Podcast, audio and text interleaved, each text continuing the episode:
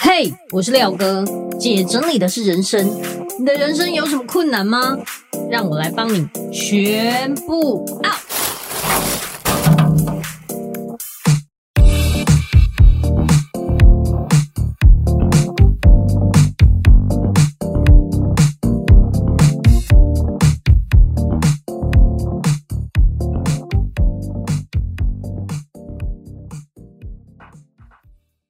回来，姐整理的是人生，我是你的整理师廖星云廖哥。最近啊，大家最痛苦的一件事，应该就是大扫除了吧？诶，我讲真的，如果你平常啊都有一点一滴的在清东西的时候，你的家三百六十五天就少了三百六十五样东西，所以到最后，你其实大扫除并不会这么困难。因为你每天都已经在大扫除，都在断舍离了。那很多时候，我们为什么到大扫除的时候会觉得甘苦贼寡？有一个最大原因就是你累积了一百次的懒惰。在之前，你可能因为忙碌啊，因为想要拖延啊，因为觉得啊，就是先这样，眼不见为净，就这样慢慢的带过。可是，当你最后一年一度要大扫除的时光来临的时候，这个时刻一到，你就会觉得哇，要许我，我真的是家里也太脏乱了吧，然后无从下手。这一集啊，我想要先跟大家聊聊我们在整理上的各种迷思，就是你认为的整理跟实际上其实有很大的差别。比如说，我们都会有一个迷思，就觉得说啊，我哈经理背后哈一定是我整理有障碍。可是呢，最重要的是。你应该要承认的是，我超懒惰，我真的一点都不想做，能躺着我就不站着，就是这样。其实每一次我去演讲的时候，我问大家说：“哎，你觉得你是勤劳的人还是懒惰的人？”台下百分之九十八的人一定会跟我说：“哦，我是懒惰的人。”就大家都承认呐，反正我就我就懒，我就懒站这样子。其实说真的，因为我们大家都时间很有限，然后。真的也是蛮懒惰的，所以如果可以的话，请你啊去思考的是，我真的很懒，有没有什么方法可以让我少做一点事？有，那你就是少买一点东西。当你东西少了，你就不会花这么多时间在整理呀、清扫啊、断舍离呀、清东西呀、整理东西、找东西等等。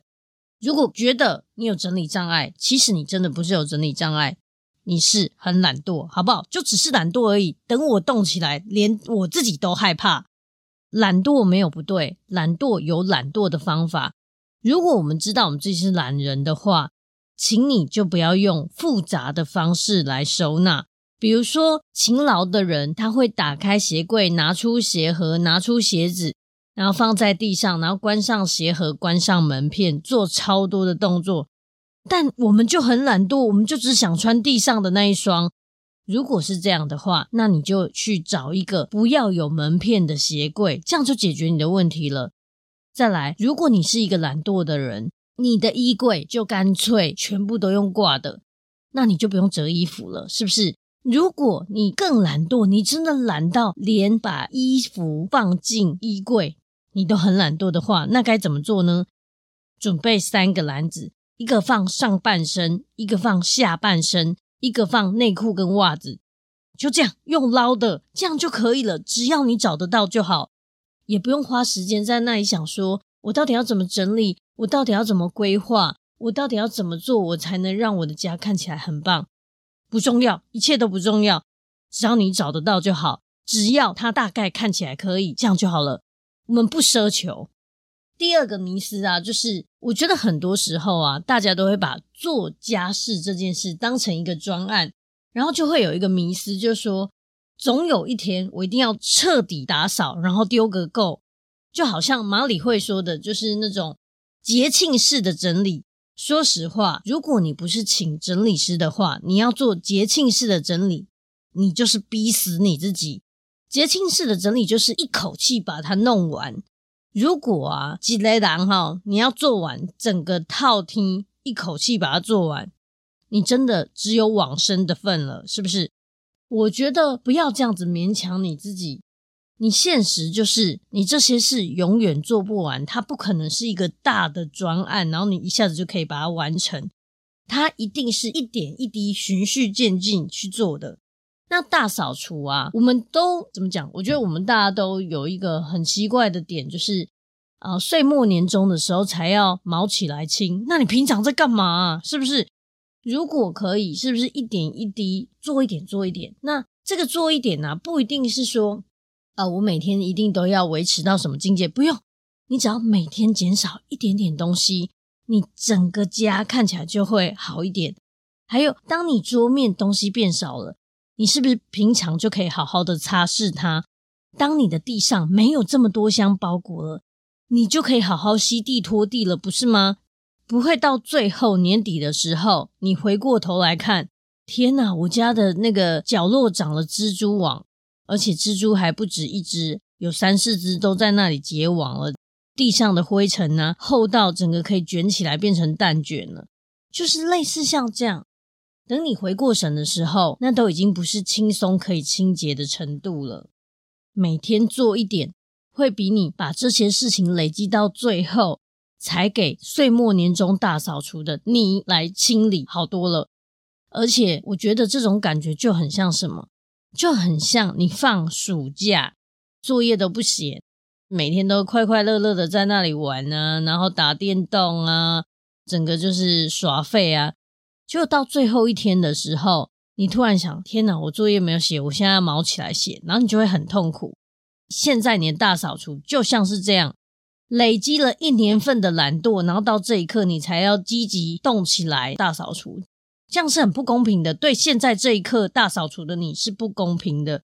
请你把你的工作分成三百六十五天，每天做一点点，每天都在大扫除，最后你就不用大扫除了，因为你家已经很干净了，好吗？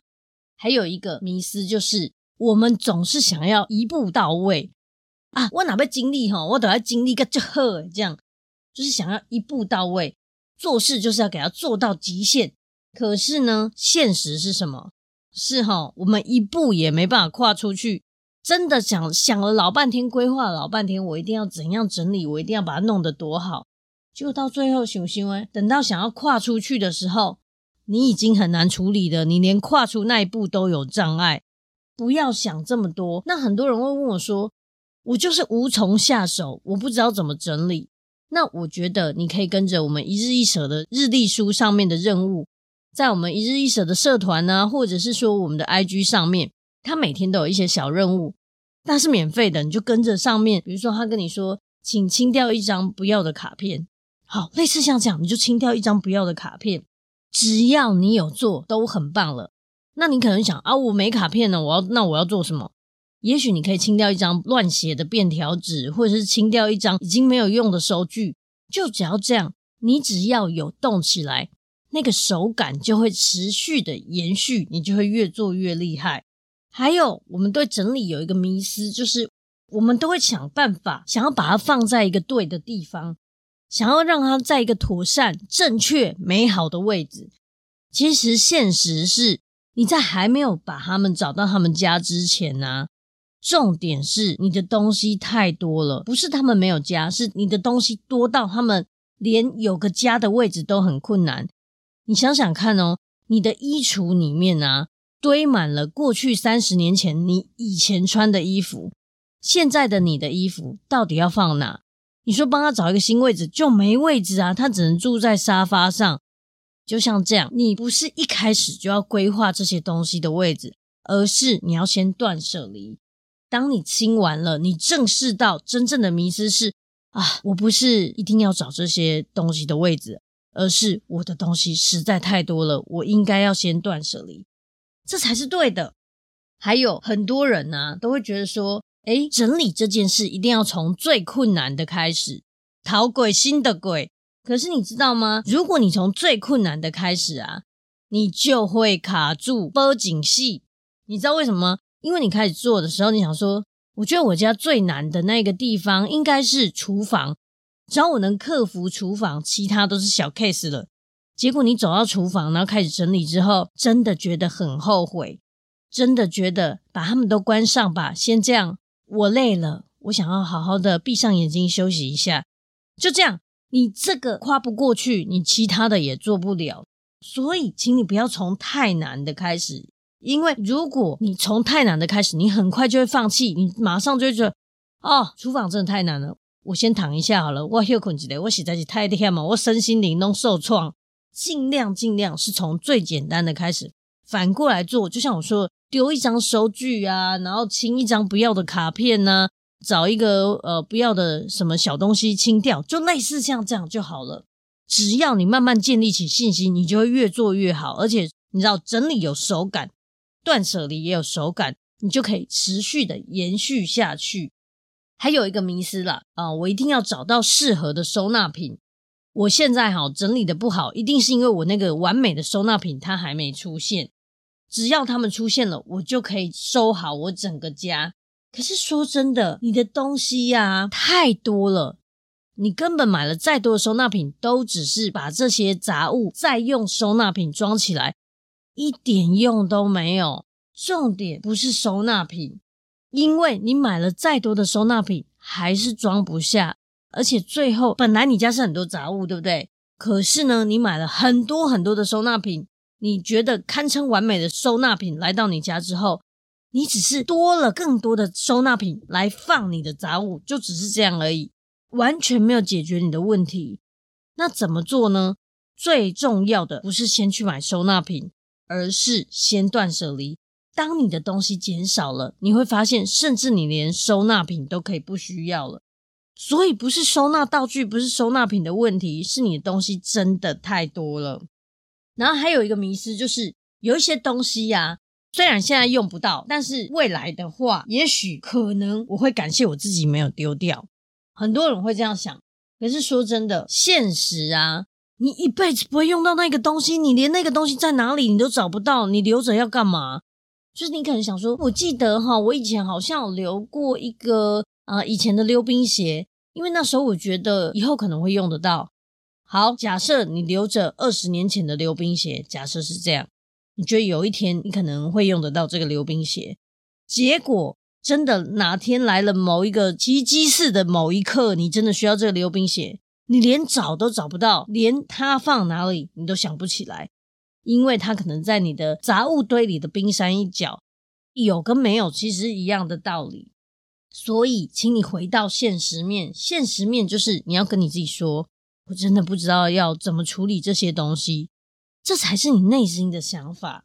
如果你只是把它堆着，期望有一天你真的要用到的时候，就会觉得：“天哪，二十年前的我真太棒了！我留着这个溜冰鞋是对的。”哎，说真的，你要用也找不到，真的等于零，好不好？而且像近藤麻里会说的，他觉得哦。未来有一天会用到的那一天永远不会来到。还有一个就是价格陷阱，我们都会有一个迷思，就是哦，这米给贵贵哈，我要想办法把它卖掉，也许我可以靠卖东西来赚大钱。讲真的，如果你有卖过东西，你就知道卖东西有多烦，真的很烦。比如说这件衣服，好，假设你在百货公司买两千好了，你卖八百，那个人还要跟你嫌东嫌西说。啊，我觉得哈，这个嗯，可不可以算便宜点？那你可不可以免运？那你就觉得，哎，运费不是我赚的，哎，我这卖八百已经很便宜。他还想说，啊，可是呢，我就是觉得这样子有点贵，那可不可以跟你这样杀价来来回回？然后还要跟你说啊，可不可以免运费什么的？好，你就算算他五百，他都还是嫌贵。那你到最后真的身心俱疲，就觉得哦，与其我跟你在那里来来回回，我不如把它捐掉算了。我讲真的，你赚那个钱，对不对？然后你花那时间，你还要包装，还要寄，还要跟他回答问题，还要跟他这样来来去去，然后到最后终于把这个东西卖掉。其实你耗费的心力是更大的。那我们真正的现实就是，其实你不可能靠这些东西真的赚超多钱。我觉得几率实在不高了，除非它是什么呃，真的是很有价值的东西。那其实大家都知道，当那个东西呀、不是他原本在商店里的时候，当他过期或者是过时的时候，根本到最后你根本卖折扣，好不好？就是卖折扣，搞不好人家都还嫌贵，就是这样。例如说，那件衣服在百货公司可以卖两千，你现在在现实生活中，你卖两百，人家都觉得哈还要两百哦，不可以二十哦，就这种真的很讨人厌，是不是？所以其实我很不喜欢卖东西，我很喜欢直接用送的，因为我有一句名言，就是所有你不要的东西都是你前男友。如果可以啊，我觉得你已经要跟这个前男友分手了，对不对？不要再让他在你家了，你就用光速把他送出去。因为你要跟你前男友分手，你有可能还让他在你家住两个月吗？这不是太奇怪了？如果可以啊，我觉得啊，要把你不要的东西吼，通通用最快的速度送掉。以今天来说啊，我终于有空了，然后我就把我所有啊累积起来小朋友的衣服全部弄成两大箱，PO 到那个分享爱免费结缘这个社团，就把这所有的衣服呢拍了一张团体照。这些衣服大概几十件，非常非常的多，就一口气拍了一张团体照。各位不用一件一件细拍，你不要的东西就不要花时间在他身上，你只要随性的拍一张团体照，然后告诉大家这个大概的尺码是多少，好，就这样就可以了。一 po 上去，三分钟内马上有人跟我索取，而且我还跟他讲说，因为东西很多，所以我要分成两箱。那我用 Seven 电到店寄这样子是一百二十元，那个人立刻汇钱给我，然后我就立刻把衣服寄出去，这种感觉真的是太爽了。还有，我今天呢就在那里清其他的东西，我清出了一些不需要的食物，这些食物呢可能是比如说别人送我的茶啦，好事多的爆米花，好事多爆米花真的很大一份，然后我就把它分装，把另外一半分装出来，一起结缘。总之，我就把我们家可能吃不到，但是没有过期的东西呢抛到一个叫做“圣食终结者”的社团。圣食终结者实在太厉害了，上面什么食物都能送掉。你可以看到很多那种剧组啊，订便当啦、订饮料吃不完，觉得可惜，然后就 PO 有没有人需要，马上就会送完。还有人煮太多的菜，对不对？比方说。啊，他煮了五菜一汤，可是可能都还有一半这样，他就把它包起来，说啊，我在台中市哪里哪里有没有人要来拿？马上就有人来拿，就觉得哇塞，这些食物与其在你家哈放到过期，不如哈就直接在他有需要，但你也你也不想吃嘛，但别人想吃，别人想喝，最美好是送给别人，这感觉真是太美好了。所以我觉得我今天在这里断舍离食物啊、衣服等等。就会觉得哇，这感觉真的很好。我可以用最快的速度把这些东西送掉，然后在一个有缘人身上，他才是我的贵人。我真心感谢他拿走这些东西。有人会问我说：“哎，万一他拿我的那些衣服去卖怎么办？万一他拿我的食物去卖怎么办？”我跟你说，这种感觉就像什么？我刚刚说你不要东西都是你前男友，你前男友跟你已经无关了。就算把他接手的那个人，下一任呃女友跟他怎样，也跟你没有关系，好不好？所以呢，如果有人要拿我我给他的东西拿去卖的话，假设他能发达，我也祝福他。假设他真的穷到要靠卖我的东西为生的话，那我也是做善事啊，对不对？所以你不要在乎你不要的东西的去向。我们之所以会在乎，有一个原因，可能会觉得。我就想做善事，他怎么可以拿我东西？怎样怎样的？我觉得你不要对你的东西抱任何的希望。总之，你像银刀弄塞卖你弯刀的货，你不用去管他，他会怎么样？就算那个人可能没有真的这么喜欢那个东西，或者是说，就算那一个人呢、他可能真的拿去卖了，也没有关系，都祝福他，反正没有在我家就好了，真太美好了。至少这一刻，我可以享受到我家是清爽的。干净的，然后这些东西马上就消失在我眼前，这种感觉实在是太美好了。